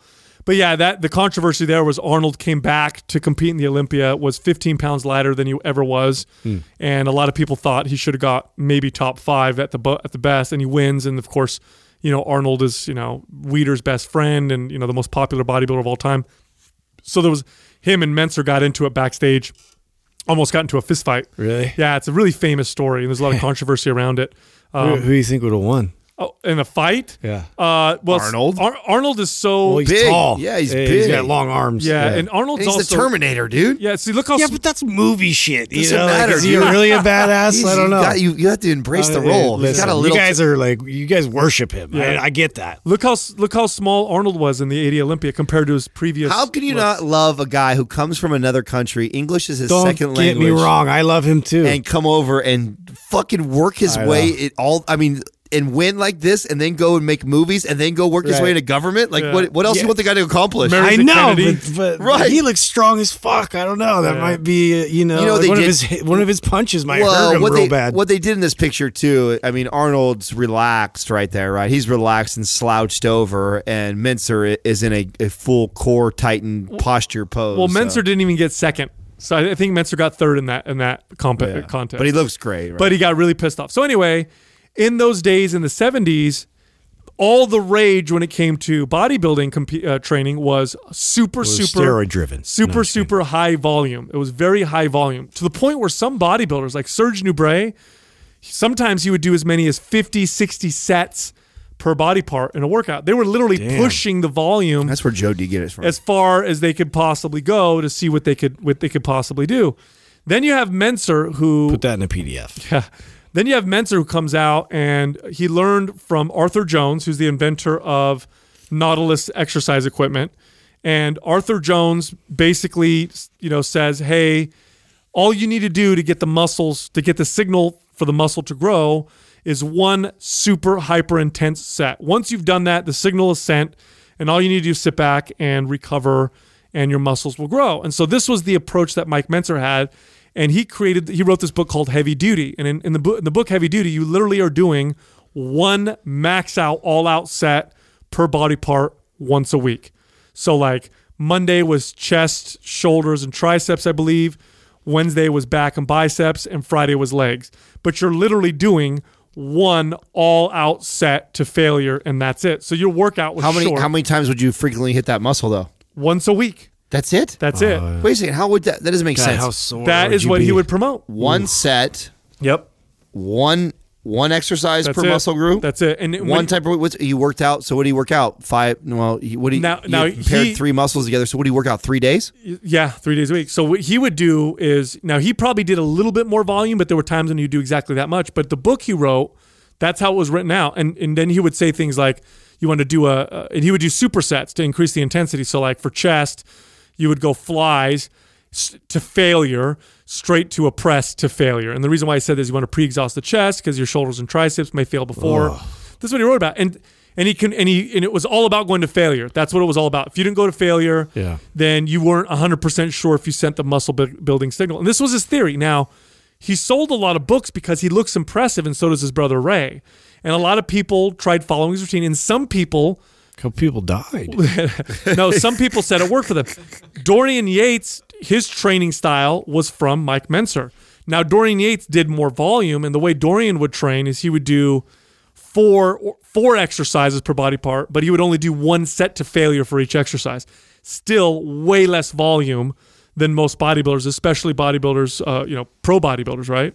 So this was his approach. Now I have personal history with this. So I, when I was working out, when I first started working out, I got Arnold Schwarzenegger's book or Encyclopedia of Bodybuilding, and I read it cover to cover, and I followed his routines, and his routines were super high volume. So I was doing, you know, I'm 15 years old, I'm doing 20 sets Yeah. for chest and 20 sets for back, and I'm doing an insane amount of exercises, and I was gaining some strength and some muscle, but I think it was just on accident because I'm 15. My testosterone level is probably higher than it's ever been in my life. I'm eating a lot of food, and but you know the progress was real slow. I start reading uh, Mike Mentzer. He used to write for Iron Man magazine all the time, and I buy his book, Heavy Duty. And I remember when I first got the book, and the reason why I bought it was because he looked super crazy and he sounded smart. So I buy this book, I open it up, I read what he has to say, and he convinces me this is the way you're supposed to train because he sounded very scientific. You know, send this signal, leave the muscle alone, let it recover and build. And I remember thinking like that makes sense. All I got to do is send a signal. So I followed his routine and I gained five pounds so fast. Like, boom, muscle came on my body real quick. And then that was it. My body stopped responding. Nothing happened. I stuck to it religiously, hard headedly, and nothing happened. And I had to get out of it. And we all know why my body grew. It was so different from what I was doing Right. before. It was the mm-hmm. exact opposite. But it's definitely not a, a type of training that's going to benefit most people, at least not for longer than even a month. And there's been times in my my fitness career where I've gone back and experimented with this, and the most I could ever squeeze out of something like this is a couple weeks. And and the sets have to be really fucking intense. And let me tell you something. Squats to failure to real failure because sometimes people think they go to failure when they're doing squats. No, there's there's more reps in you. Trust me, I've pushed it that far. I did a set with, and this was during the height of my strength and everything.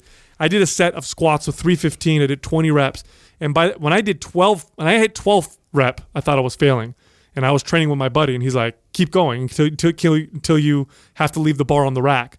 And I got to 20. So imagine that, feeling like you're failing at 12, squeezing out eight more reps. It was terrible, and it would get me stronger, but again, it would last for like a week or two because it was just such a radically different stimulus. Today, I never recommend this kind of training. In fact, studies now support that going to failure, first off, is too much intensity for most people. Second off, volume and frequency are very important signals for muscle growth. It's not just intensity. So you uh, if you increase your volume, you'll typically build more muscle to a certain point. And if you increase your frequency, especially the more advanced you are, the more muscle you'll build. And today, I can confidently say that most people should probably hit a body part two to three days a week, and your total weekly volume anywhere between you know 15 sets, maybe 12 sets at the low end, and maybe 25 sets at the high end total per week per body part is typically where I've Well, they say where found that it. they say the sweet spot is between ten and twenty for a week per person because everyone's there's going to be an individual variance. But there actually, it was just reading something that said that uh, or watching a YouTube video talking about this exact topic when when, addressing volume and in the, and we've kind of just told everybody ten to twenty has been the sweet spot. But stuff is coming out that you can continue to increase that and see gains going forward. But the when you talk about the most efficient place to be for most people, it's in that 10 to 20 range. Now, the way I teach it or the, way I followed in bodybuilding, because I definitely my volume got really high. I was well over 20 sets on a on a muscle group when I was at my height as a pro. But the mistake that I think a lot of people make, and you know, reference the Joe D Joe D jab, because there's a lot of young guys that are trying to keep up with him. Now, maybe for a guy like him who's been training for a really long time, maybe he can handle that kind of volume, and maybe he's gotten great results by scaling up to that volume. But a majority of young people, or even people that are just in their first couple years of training, they don't they don't belong training at that high of a volume. You're, it's it's just one, you're going to be doing damage all day long in the body. You're not letting it fully recover, and then the likelihood of you being able to maintain that volume and keep that. You're even if you got some great gains from it, and that's what see um, why some people can make money selling programs that are crazy like that. Is yeah, I guarantee if you take somebody in the first five years of their training who's never trained before, and you throw fifty something sets at them, like yes, they'll their body will respond, it will adapt, and they'll see some results. But you know, ninety plus percent of those people won't, be able to keep that volume up. Shit, I can't keep the volume up that I was doing when I was competing at the professional level because it wasn't. I wasn't treating it like a job. I was treating it like a job when I was actually competing. I was that competitive It about also it took you a while to get there. right And and, context and, matters. and, I, and, and that was the important piece was i didn't go right to what i was doing at the pro level i mean at the amateur level i was very much so in the 10 to 12 sets per month i mean that's about where i'm at right now 10 to 15 like i'm probably hitting 10 to 15 sets per muscle group a week but depending on what muscle we're talking about and i'm working my way up but i'm still not even i'm maybe maybe 50% of the volume that i was No. pushing when i was a, as a, a pro here's what I here's what I think. My opinion on because I have met people that not a lot, but I've definitely met people who've done well doing really really intense short workouts and not hitting their bodies with lots of volume and frequency and build a lot of muscle. Now we know that when you lift weights, there's a, a a signal that's sent to the body to adapt, and your muscle protein synthesis spikes, and we can measure that. Now the average person that that spike will drop after about 48 hours, pretty quickly. But I think that there's some individuals that are out there for whatever reason, and I think it's genetic, where they'll lift weights once, heavy and hard, and hammer themselves, maybe short, and that signal will just stay elevated.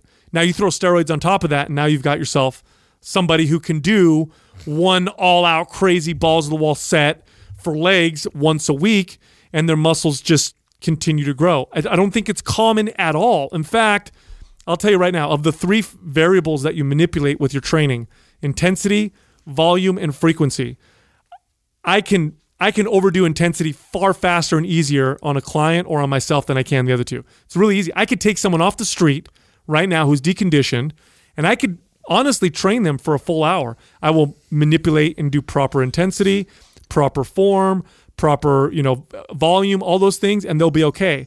But if I take that same person and do one all-out set of an exercise, I'll fry them or hurt them.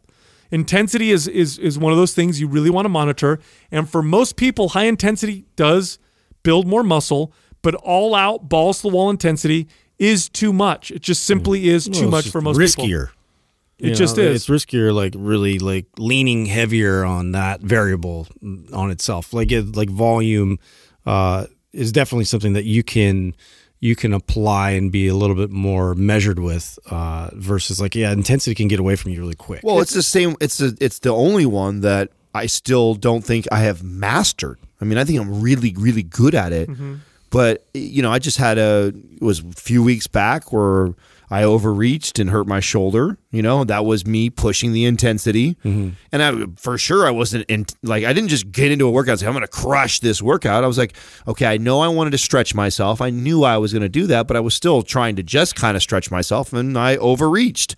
Like it's really easy to overreach. In fact, it's probably one of the most common things that I see that trainers and the average gym goer abuses because the message out there. I mean, it's all about motivation. Everything that we look at look on Instagram, it's all about the hype and the motivation and don't quit and all these guys hyping you up to go get it and get after it and you know all these guys that are in great shape talking about, you know, if you, you most people don't want to quit and give up and you got to push through that and it's about tenacity and you hear that message so much that you take that and then you go into the gym and then you and you slam your pre-workout so you can get that intensity and it's like dude all you end up doing is overreaching and you don't need to do that if you're trying to continually gain No, muscle and you know, here's all the evidence you need that because this problem with this message of intensity, the big problem is that because what Mike Mentzer used to say, and what a lot of people in that space would say, is that if you're not going super intense, it's a waste of time. Like, like if you go and do so not true yeah, which is not true. Trigger sessions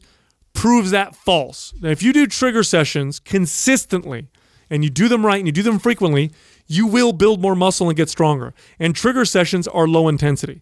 And I got that idea from watching blue collar workers in my family who had muscular body parts that corresponded to the type of work that they did. You know, I had an uncle who was a plumber Never lifted weights a day in his life. The guy's forearms look like a fucking pro bodybuilder's. Why? Because he's cranking on wrenches, wrenches and shit all day. Now, is that intense for him? No, he's been doing it for 35 years. I'm sure his hands and forearms got sore for the first five months. But you know, the, the rest of the 35 years, that was like cake. It's low intensity movement all day long. And yet the dude's forearms were more muscular than most guys I know who work out in the gym. And that's from that low intensity movement. So so you know that alone proves that you know as much as I love Mike Mentzer, as much as he was a hero of mine back in the day, I do not agree with his style of training. And we know this. Science now has supported this. The studies have shown that that type of training it can work for a very short period of time, but for most people, it doesn't work. Next question is from Rabri. How do I convince my man that his rancid something died inside you farts are from his protein? He drinks the typical GNC weight gainers because he suffers from tall, skinny white guy syndrome. oh man, What That's is a better condition. alternative so I no longer have to be surrounded by his acid butt cloud and he can still make gains?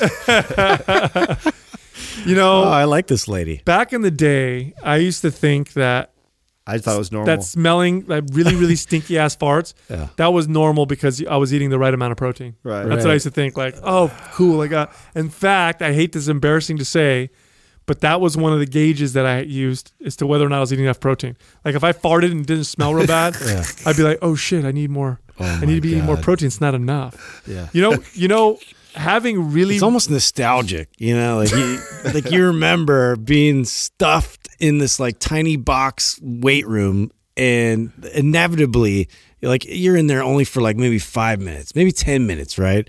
And just somebody just rips one, and it is it like the paint just peels off the walls. didn't you say your you had your, your roommate was just the worst He was That the worst. dude? I literally like I used to call him names and like like just whatever I could come like I would get like angry angry. It wasn't like funny. He and, and he's like he was like a giant. You know, like he was he was like six eight and just like three hundred and I don't know, like Oh, he's 70 like a pounds. legit giant. Yeah, he's like a big, big, big dude. And uh so when he would fart, like like it would it would hit this like like primal button in me and I'm just like ah like it's it's so bad like it, oh my god Was it like uh, what's his name's fart? Uh, Craig. That Craig's One time? it was just like that but it was like Oh. on a consistent basis That So, that was hot, dude. That was too much. yeah, way hot. yeah. People need to understand. that's a diet issue Well, pe- that's what I was gonna say. People need to realize that if your if your farts, first of all, farts are not supposed to smell good, obviously, um, but they're not really supposed to have this terrible lingering smell. if it burns the other person's mouth, that's not a good thing. That's that's rancid. If you- yeah, yeah, if you- yeah. If, if someone farts the room and you can taste it, dude, that's fucking bad. You know when it's kind of beefy and when it's kind of chemically, you know, like there's like distinguishing, and then there's the protein fart. That one, I get like all these descriptors like she put in there. Like I like I remember that. It's very sulfuric. yes, right? It's Yeah, like it's- eggy. Well, do you think that's what? It, do you think that's some probably what it's from? It's probably you're probably taking a lot of protein powder. And Too one much. of the one of the best things that someone can do like this that you can help them out is to really push them to take in their protein through natural food. Like I definitely, I, I don't. If I'm eating, I could eat a lot of protein. If it's all food, I don't have a problem. Yeah, it's dude. only when I'm when I'm when I'm high protein and taking protein powder. It's powder. interesting you bring it up. Like, so I've been carnivore, for- Right. and I like, not, like I have not even had bad gas at all. you haven't. Your not farts at all. used to be terrible. Now they're I they're mean, now they're uh, okay. so calm down. They're okay now. okay, they weren't that bad. They were terrible. They weren't crazy. Now they're okay now. No, and so this is what, and I put this together a, a long time ago. Like when I would be taking the protein, the weight gainers, and I was doing the shakes. That was when, and I, am pushing 200 plus grams of protein. That's when I would get the gas. If I ate, I last night, uh, just 1.6 pounds of ribeye is 205 grams of protein. At 205 pounds of protein, I didn't fart. I don't. Wait a minute. You it's 205 grams. Yeah. In one sitting. Yeah. Crazy. That's don't hilarious. wanna bro. Yeah. That's what a that's what a one. Bro, you know your body only utilizes Bro. 40 grams of Yeah. protein. Yeah. You just up to wasted three pounds. all half that protein. pounds. You know who I shamed me that- I used today? to think that. dude. Uh, so Christina Rice, so she did carnivore for like a week or whatever, and she's like, "Oh yeah, you, you know, you don't have to go that low calorie." I'm like, what do you mean? Like I'm, I'm like up to like three pounds, like three and a half pounds. I was stretching. She's like, I was eating like four, to, like, Yeah. five pounds. Yeah, Christina could throw I'm it like, down. what? You know what? I thought she was lying when she used to tell me that. Yeah. And, and then I had her over for dinner, and I made everybody a one pound ribeye. Everybody. So I had a one pound ribeye. Jessica had a one pound ribeye, and Christina had a one one pound. And Christina is a tiny girl. She's Yeah. not a big. Super petite. she weighs like, yeah, 100 pounds, maybe at the most, maybe less than that. And I saw that girl eat it and have a wonderful conversation and eat it like she. There was no struggle. Yeah. There was no like, oh my god, I can't finish this. She was just like, boop, boop, boop, boop. Like, like I was literally like, I was impressed, and I was also a little embarrassed with myself. Yeah, my own, you should be ashamed. You know, So like I- meat eating capacity. I, I would I would really push him away from getting his and there's much better ways to get calories than weight gainer shakes, man. He'll get he'll gain more muscle Yeah. if he eats real food. He Yeah. will. Yeah. Uh, this is a sign, by the way. This is a sign that his that his gut is off. And when your gut is off, this is an important thing for, for people to understand, especially guys who want to gain muscle. And the reason why I say especially is because they're the hardest ones to get through to. So explain this to him. When his gut is off, he is not assimilating his food as effectively as he could, which means he's not going to build muscle like to his full potential. I know from when my gut is on, I build way better muscle faster and I'm stronger. When my gut's off, I could pound the calories all I want, I could pound the food all I want, and I just don't gain as much muscle. My body's not assimilating the food. If his farts are terrible, that's a sign that his gut's off, and everything that he's eating, he's just not utilizing it as much as he He's possibly basically could. blasting out a cloud of half of that in the air. Right. Yeah, yeah. I mean, if, Yeah, if thanks. he's if he ch- if he switched that out for real whole foods, not only will his, his gut be healthier, but then he'll assimilate the food better. His total inflammation will be down, which means his cortisol will be down, which probably means he'll be able to raise his testosterone. Of course, less inflammation means he's got a more appropriate inflammatory response, so recovers better from his workouts. All of this means more gains, more muscle, less body fat.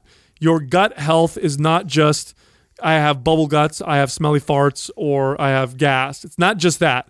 It's a whole long chain of uh, cascading events that all contribute to everything, including your aesthetics. So his weight gainer is not helping him gain weight. uh, uh, It's not helping him build muscle. It's Well, and, and something that maybe try this too, because you know this is a shameless plug for our sponsor, Organifi, is it could be the protein Yeah, powder. change up your protein. Yeah, it could be the it could be because he's getting it from egg. You know, so if he's it could be potentially that Or And dairy. Yeah. way, yeah. So so maybe try maybe try getting it from a um, a vegan source and see if that helps him out. But I mean, obviously the the goal would be to not have I I use shakes in order to get a target because I'm missing something right. I'm gonna I know I'm gonna have a hard time getting like today's breakfast. Like I, I wanted to include oatmeal. I hadn't had that before. I wanted to carb up from the day yesterday. I had zero carbs yesterday. So today I wanted to carb up early in the morning for my day. And so I busted out the oatmeal. Well, I know if I have a cup of oatmeal and fruit, like it's no protein whatsoever. And even if I had three eggs like I did, that's still low protein for me. So then I scooped the Organifi in my oatmeal to boost that. But it's not my go to. It's not my ideal meal. My ideal meal is always getting it through whole natural foods. And then if I absolutely need to, then we're using these, you know, shakes to boost that. I just don't think it's ideal to hmm. go that way. Next up is Amanda Kamila. What do you guys think of the recent movement against masculinity? Lots of people are speculating that teaching masculinity to young boys leads to toxic traits as adults. Total- Horse shit. Stupid, stupidest Co- thing. com- complete. It's the. It's one of the most. It's an damaging, agenda. It's one of the most damaging movements uh, that we could possibly have. Okay, here's my. Here's only the one example I need to give. First off, we don't have a, a masculinity crisis where we have too much masculinity in society. It's the opposite. We do have a masculinity crisis, and it's too little masculinity. One out of every four children today in America grow up without a father. That's 25%. In some communities, it's as high as 75 fucking percent. No father present in the home. That is a masculinity That's a crisis. problem. On the opposite, statistically speaking, the statistics, by the way, are real. Okay, so this is real stuff. I'm pulling this off of, uh, you know, these are this is these are government statistics. Children who grow up without a father, four times greater risk of poverty, seven times more likely to become pregnant as a teen. They are more likely to face abuse and neglect. They're two times greater risk of infant mortality, more likely to abuse drugs and alcohol, much more likely to go to prison, two times more likely to suffer from obesity, two times more likely to drop out of high school. I mean, it's insane to me that people would say that we have too much masculinity when we have this. By the way, you know, 50, 60 years ago, this there, there were very few homes without a father. Men didn't leave their, you know, when people, first of all, do- divorce went through the roof. And then we have this culture where, you know, look, I went through a divorce and I know this. And luckily, my ex and I worked together. But I know how easy it could have been for her to fight to get most custody of my kids. It would have been very difficult for me as the, being the man. Sometimes this happens. The other thing that tends to happen is a lot of these guys grow up without a father themselves. Maybe their father skipped out on them or whatever. Then they get a girl pregnant, and to them, this is what you, I don't want that responsibility. I'm out of here. And so a lot of these kids are growing up without dads, and and we're telling on top of that, we're telling these boys growing up that masculinity is toxic. You not only did you grow up without a father in, in difficult situation, now we're telling you masculinity is toxic, but you yourself know that you're a man. You know that that comes with masculinity. Now you hate yourself even more. Insane. It's absolutely insane. it doesn't insane. make any sense to me. it makes no sense whatsoever. What do, you, what do you what do you call, what do you call that when we're we're we're trying to become all one? What did you say? What's it- Homogenized? yeah, it, it just seems to me like we're trying to homogenize our our culture, like trying to make us all just equal playing field, everything equal, equal, equal, Yeah. and and we're eliminating all of the unique characteristics uh, that we're born with, like Right. it, and and and you know celebrate. Like there's differences for a reason, and and and why did we stop celebrating that fact? you know that that's one of those things. It's like the, you, you connect with somebody else that has different traits with you, and you create balance. And there's you know there's synergistic effect to that. You know, and there, there's a way that. Um, you know, we, we move forward. I think you know, as a family or as a, you know, or what- there's these characteristics for a reason. I mean, this is all It- like, well, I think it's more like that. It's that simple. It doesn't have to be a male female thing or a masculinity thing. It's a somebody's going to assume the traits. Right. Y- y- w- w- If you roll reverse that and you want women to have more of those characteristics, then you know the like a male is going to act, you know, with the opposite. So it's like uh, if you want to role reverse it, then that's so it.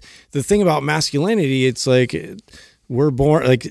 And this, this obviously, this goes to like, you know, like how people are born. It's, it's all different. Like we all have different variables, and like some people might have a little more femininity, you know, versus masculinity. But the the thing is, those are two very distinctive characteristics. Yeah, no, the world needs uh, good, healthy, strong masculinity and good, healthy, and strong femininity. You need both. you need both. You do need both. And why do you need both? Because that's how it's been, and that's the way we've evolved, and that's the way it should. Statistically, when you look at the, the, the numbers, it makes us healthy to have those both. Now, why are tho- those two things? Because there's a lot of arguments these days about this, and it becomes this whole like sexist thing. It's not sexist.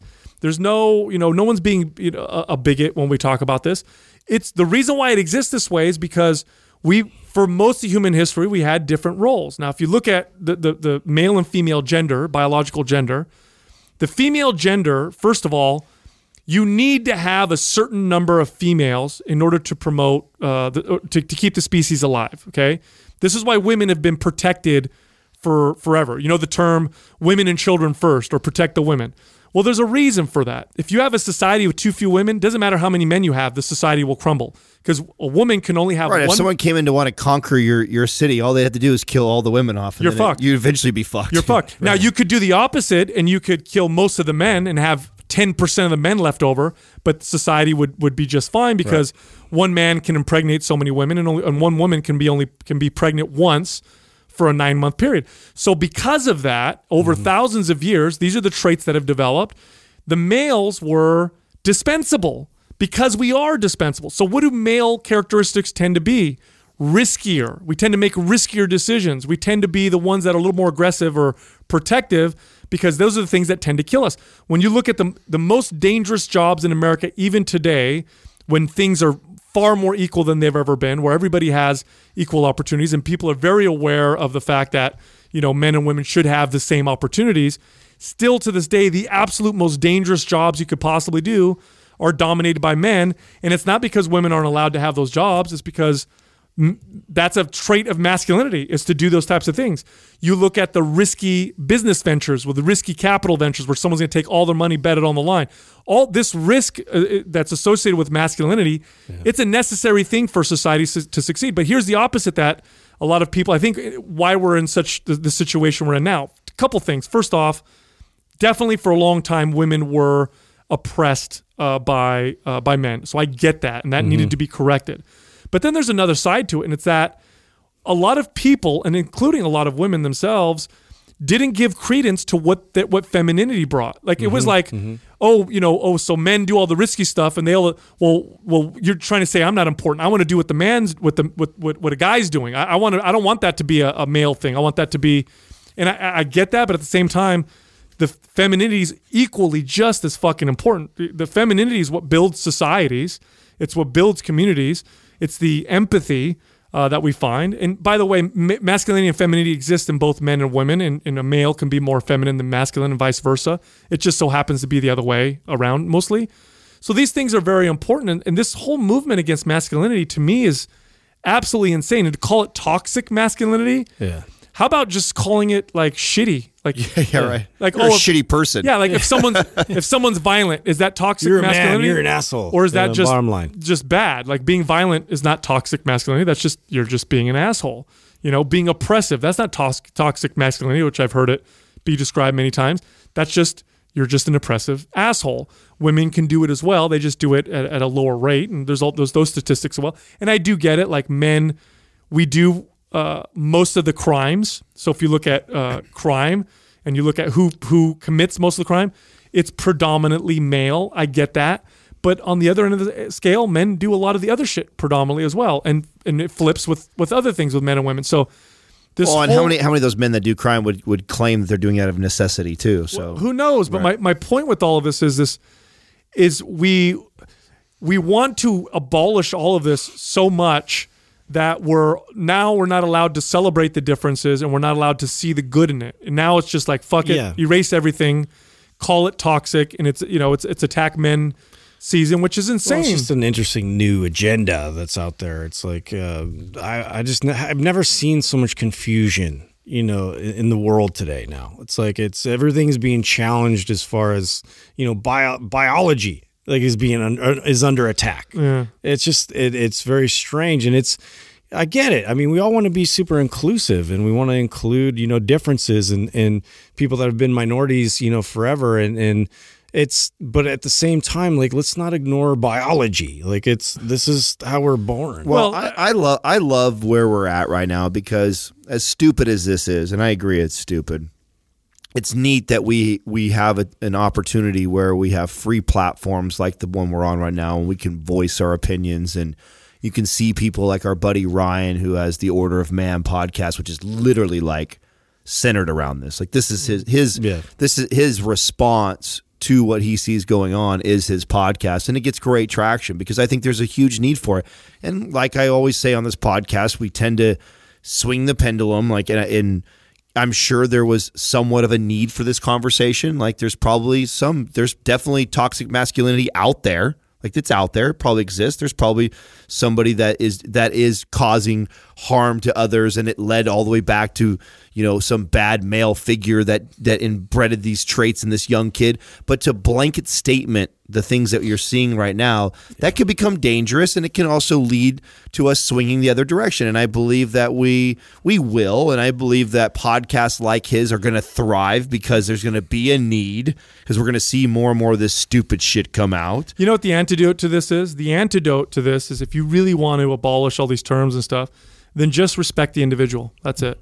Just respect the individual and whatever that individual wants to do and who they are. And if it's a boy and they want to do traditional boy things, don't tell them it's their, don't follow that gender role. That's what you want to do. And if it's a girl and she wants to do traditional, yeah. or a flip and it's vice versa that is so irritating like let, let them do their thing but I, you can't look i tell you there's a whole generation of men let people do what they want to do there's a whole generation of boys growing up without fathers and girls growing up without fathers right now Mm. like like i said one out of every four that's insane to me and i think that's a big problem and when we attack masculinity what we need to do is we need to be telling guys if you get someone pregnant the masculine thing to do is to be there. you is a being if you you should be a man. What does that mean? You mean you're responsible and you take care of your children and you take care of your family and you're involved in your children's lives. That's mm-hmm. what they need to be told instead what are they told? You know it's like this mixed message nobody knows. Next question is from Tim Imbo. What positive qualities have you guys picked up from one another since podcasting and working together over the years? Probably a lot. We're probably we're probably homogenizing, yeah right? I- i'm painting my toenails so, Yeah. yeah. i don't know man What- you- you list some let's list some of these off because we're all so similar but Well, we're I know very there's, there's certain there's certain strengths that each of us Yeah. have that I think um, you know I'll give you one with something that Justin does a really good job of, and I and I try and practice it because I tend to be more the emotional one that can react to a lot of things. He does a really good job of observing and absorbing uh, all the information and that's coming in and and gathering his thoughts before he speaks, which is it's which is ironic because he's on a podcast where he's got to ramble and speak and stuff like that, which is probably why it challenges him so much is because he's trained himself so well to gather himself before he just blurts some stuff out, which I'm the complete opposite. I'll just blurt some shit out and then later pay for it. And so That's so funny because I was going to reciprocate that same, you know, note as far as like challenging me to express my thoughts and opinions unabashedly, you know, like a without filter. But yeah, at the same time, that's why I think it's a good balance, uh, you know, that we sort of share with that. Um, because yeah, and then Sal too. I mean, just being that that inner confidence, but it's not like a cocky confidence. It's not like a put you down confidence. It's it's it's it's something. It's a self belief. I feel like I've had a self belief, but I've never had it to where I could I could express myself and like carry myself like the way you do. I, I really admire that mm. about you, and it's more just like you know, like you- you've just you- you've really like come into to your own and, and you, you believe in yourself. Like I, I want more self belief, you know, and I'm striving to be more like that. That's funny you say that because I think you're I think you're uh, you're probably the I, I view you as being one of the most confident people I know. But your confidence is your I guess I can see what you're saying. expressed differently. Yeah, you you're you don't you don't speak it out. You just kind of like like I could like we fuck with each other all the time. We make fun of each other. People make fun of us on our social media. We've opened ourselves up to that. We all laugh at it, and none of us really get our feelings hurt with that.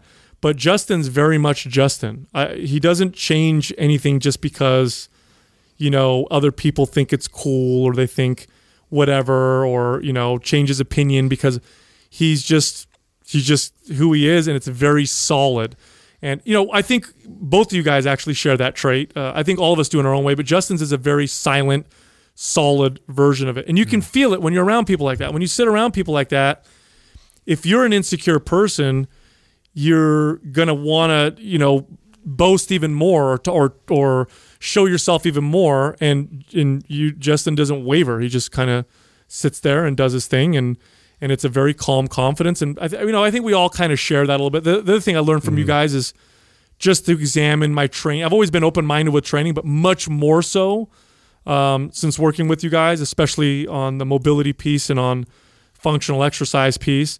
I also appreciate, uh, you know, I appreciate the the way you guys challenge things. I really like that. I really like the the different viewpoints um, that you guys bring, and it's always good. Like I, it's almost never where I hear Adam or Justin have an opinion on something that's counter to what most people are thinking. I almost I can't think of a single time where I heard you guys say something and I went, "Well, that's dumb." It's almost like, "Oh shit, I never really thought of it that way." Um, I, I I have to. I, I could I could definitely confidently say you're both very outside the box um, thinkers, which um, which I really I really appreciate. The the the the big thing I, I appreciate about Justin, eh, because you're confident and you're silent, you're willing to do a bunch of shit that you know is going to challenge you, but you do it anyway. You end up doing it anyway. I really like watching Adam um, in a crowd. I really enjoy watching him do that. He has a good time when he's around a lot of people. And I do really, really well in small crowds or if I'm talking to a crowd, but not necessarily at a party in a crowd. I tend to be the one who I'll move over and talk to someone else and hang out on my own. And Adam is very, very, he walks around the room and has a great time and can have conversation with everybody. And so I, I enjoy observing it. And I try to be a little bit of a chameleon where what one thing that I tend to do is I watch people, and if they do something that I like, I first try to copy it, and then I try to develop it as my own. And, and you know, and, and I've done that a lot, so much so that it's hard to even specifically remember the specific things. Because I, again, I like you said, we're becoming homogenized. I I've- totally I've think, taken a lot from both of you guys. yeah, Yeah. it's weird. Yeah, no, I, there's thing, there's definitely things like that. I mean, there's, I mean, I remember, and we've seen these little these growth moments in the show and with the YouTube channel, uh, especially that one. That was really uncomfortable for me.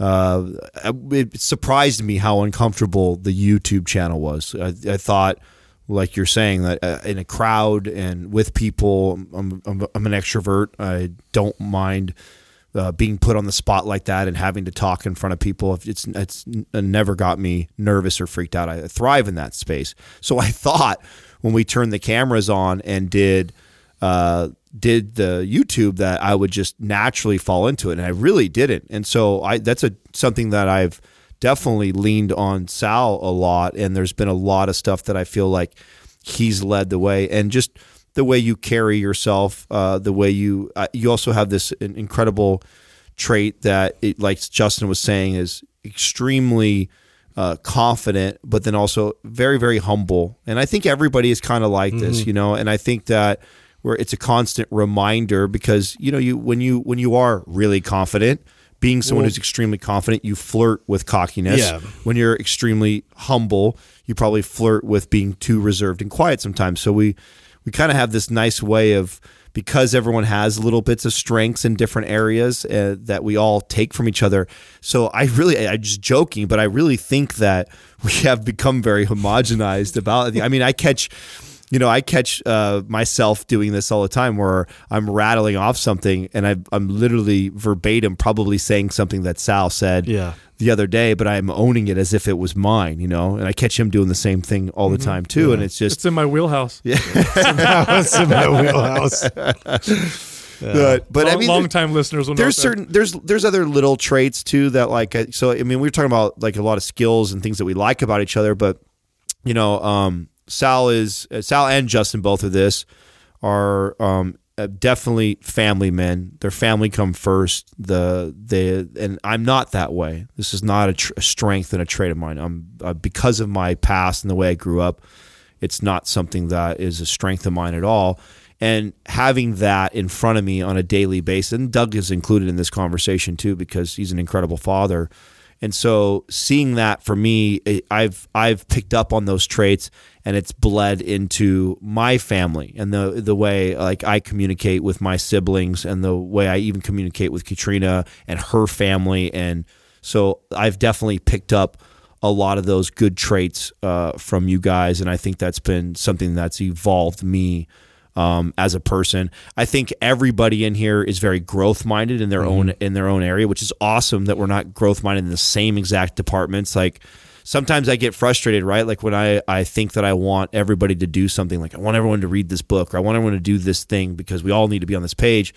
And I get a little frustrated at first, and then I realize, like, fuck, why do I want that? I don't want, you know, that's my thing. If I like doing that, I'll push and accelerate in there. And it's like, there's certain things that Sal or Justin do that I fucking have no desire to do and and push. So, it's it's a really cool dynamic and I we really do pick up on each other's traits to the point where where there's a little bit of all of us in each person I think Yeah. literally mm-hmm. I think yeah, and it's some of those things that you recognize are strengths, like really super strengths that you guys have. That I'm like, I want that, but it's not me, you know, specifically.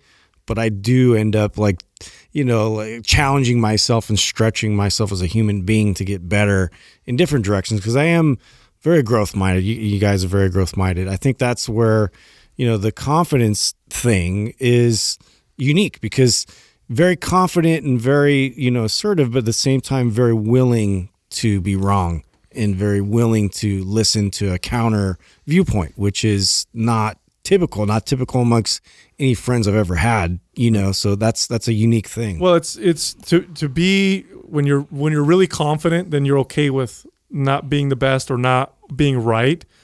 That's what real confidence is. Fake confidence is I have to be the one that's right. I have to be the best. I have to be, and what I mean by that is it's okay to want to be the best and to be, of course. I think all of us share that also. But when you're not, you're not looking at the guy who won and saying, "Fuck that guy," or you know, what you're looking at him going, "What did he do?" And I'm going to do that. And that's what real confidence kind of like. And I, I, it's a weird feeling to have uh, to work with people that you can completely depend on, like completely. I never have a doubt in my mind if there's something that is being done by one of my partners that I don't look at and I don't have to touch or whatever, that I know that shit is going to get done and it's going to get done well. It's a very strange feeling.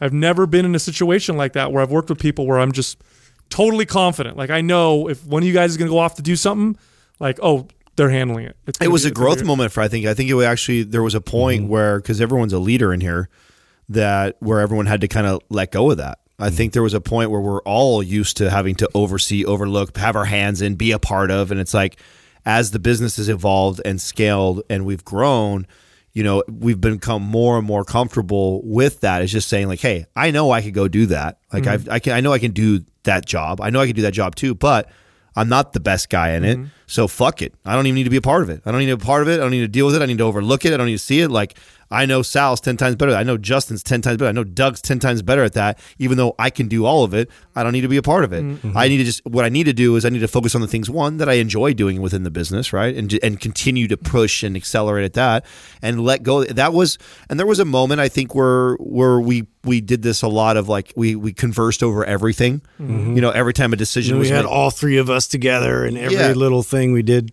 Right. I Yeah. think there there was a there was a point there, and you could see that in the YouTube channel. Look at the, the YouTube channel we used to do. You know, that was one of the first critiques that w- we got, and then I think that we learned that that wasn't a, a- an ideal way to do that. We thought it would be cool because we like to do everything together, and it's like, well, fuck it. It's like if the if the audience isn't getting the most out of it, they're not getting they're not liking it the most. Then why the fuck are all three of us doing it? One of these guys can go do this, mm-hmm. while the other two could be doing other things. So there's been a lot of things like that where we've allowed the guys with you know the, the guy with the strength uh, or the better traits for that that job duty and i think the the That's a real team. Yeah. That's like a real, real team. You know, you you you look at a football team, you have your people who play their positions, and they're all excellent at, the, at them, and they're all such great athletes. They could probably play each other's positions, but a wide receiver is not going to be as good at you know uh, you you know protecting the quarterback as a lineman, even though both of them are extreme athletes. And I think that's kind of what a what a real team is like. And when you have equal partners, it's very difficult to find that because when you find when you have equal partners, a lot of times everybody wants to be the man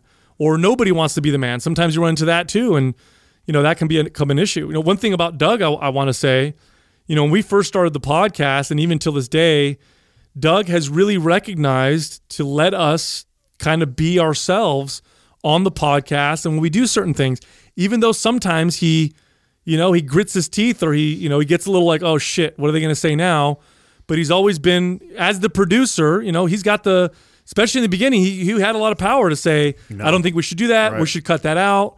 And Doug is very much like, well, that's your flavor. That's what you want to say. Let's do it. And sometimes he'll give us his input, but he does a great job of kind of directing things sometimes without even making us feel like that's what's happening. You know what I mean? And it's fucking, it's absolutely brilliant. It's- steering. do you guys think there's been parts of the business that we've had we've had or you personally have struggled with letting go of like i remember teasing doug for a long time like it was so hard to get doug to let go of some of the all the tasks that he does. Still to this day, if I had to say anyone struggles with letting go of tasks, I think it's, I think it's Doug, which is a great trait, right? The fact that we have this Yeah. killer who is just wants to do everything, but the business has grown so much that it's impossible for Doug to handle all those things anymore, and so prying them out of his hands to give to somebody else and then watching that transition is always entertaining for me. Have you guys felt that in the business yourself? Has there been things that you felt like you've like finally like, you know what? Fuck it. I don't even want to You know, when I feel that, it's not because I don't want to let it go. It's because I enjoy. I, there may be a something that I enjoy doing. That's what I mean. Even something Yeah. that you because that, that's Yeah. I think that's the case with all of us. Yeah, like yeah, yeah. there's a parts of the business that hey, I like doing that too, yeah, but it's like uh, maybe I'm not the best guy for that. Who I, cares? li- I like being on. I like to be on mics and I like to be on camera. Those two things I enjoy doing. Yeah. And so you know, I I, I would automatically want to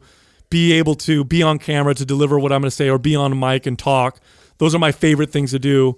Um, and uh, you know, we're all we all do that. So that's something that we all share.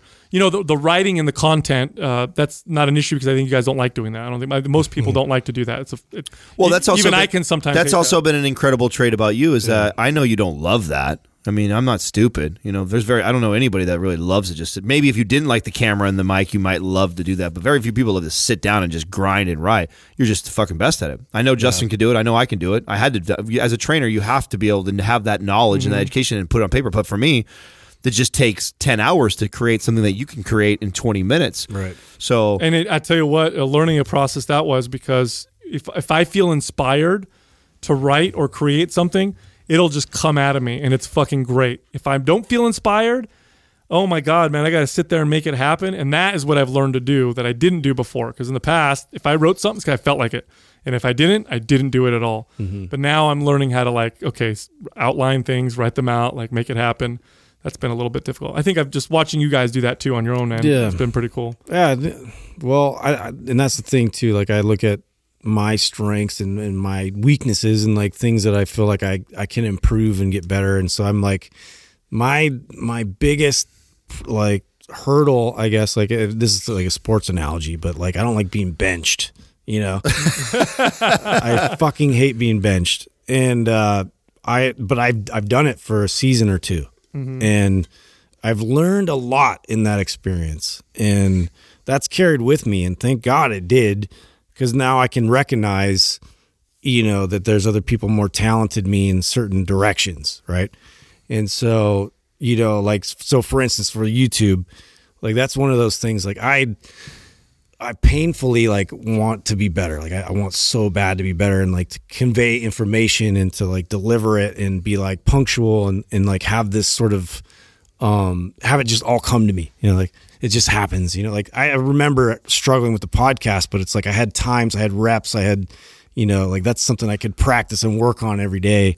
Uh and so like but at the same time, like I don't enjoy teaching people through video. Like I don't enjoy that. That, that came across. You know, I don't. I don't enjoy that. I like. I like making people laugh, and I like um, you know lightening it up, and um, that's just sort of more of my wheelhouse, if you will. But uh, so I'm figuring that out, and that's that's been a struggle of mine. But at the same time, fuck, you know, like I I recognize like how talented you guys are at it, and it, it makes me happy, you know, that that the the business, you know, can thrive in that direction. But I'll tell you what, like it's been fucking hard because I'm I am not a benched hmm. athlete. Hmm. Yeah, you don't think of, I don't think of it like that. Like, you know what's funny is I don't think I've had a hard time. I'm like Mr. Delegate. I love to delegate. But what I am though is I'll I'll also do every job too. Mm-hmm. So like I love to come in and like even like when we when we first got into editing and I saw that that was going to be a hurdle. Like I went out, I fucking bought the software. I was at home. I was fucking around with my GoPro, teaching myself to do it because I want to know how to do it. To know one how hard it is to do it, what it should take to be able to do it. So then again, I could teach somebody else to do it mm-hmm. and make them do it. Like that's, I like that. So I actually don't mind letting go. Like I've I've always had a. Uh, that's part of what is, has accelerated me as a leader is being okay with that. It's being okay with, and this is something I always I'm always pushing Doug in this direction of like, you know, this is this is the ultimate place to get into leadership is when you're okay with that. Like you know that you can do this job. Like you know you can do all parts of it if you need to, but then empowering somebody else to take to step into that role. And so I don't think of it as like a bench like even like the editing. What i know is that i could do something like that if i if i needed to and i understand the job but i want to see i want to see the best man or woman in this facility run that. And even like the youtube videos like i don't want to do the youtube videos. We're so i'm so as of right now i'm one of the better ones out of all of us to do the youtube videos. I don't want to fucking do them mm-hmm. i can't wait the day that we have this younger generation that comes up that lo- like your daughter who loves to be on that platform loves to do all those things and they I can let them flourish and be in there. I'll take a back seat real fucking quick real quick. I got no problem stepping out of that role. And that and the same thing goes for every other position that we've created. At one point from Taylor's to Katrina's to all these all these positions to Ann's all these people within the facility and stuff. I've done all the roles. I've played all those those parts of it just enough to know what need what we need to know inside that business. But fuck, I'll let go of it real quick. Yeah, I've been getting better at that. This is the Like, piece- It's, it's an ego thing. You know what I mean? Yeah, like you I- just kind of get used to like, okay, you recognize like things are working. Let's not like mess with that. I think that the, the, the when you look at great teams and, and great whether it's sports, business, uh, bands, whatever, what always fucks them up is egos. It's always what fucks them up. 100%. For Always, every single time. And if you can put that aside and recognize that any win is a win for everybody, and any loss is a loss for everybody, and that it's all moving towards the same direction, and you're comfortable with who you are, you're going to be okay. It's when the egos start to clash and the people start to feel like they need to do this and the other person needs to do that, and I'm in charge and you're not, and we're going to.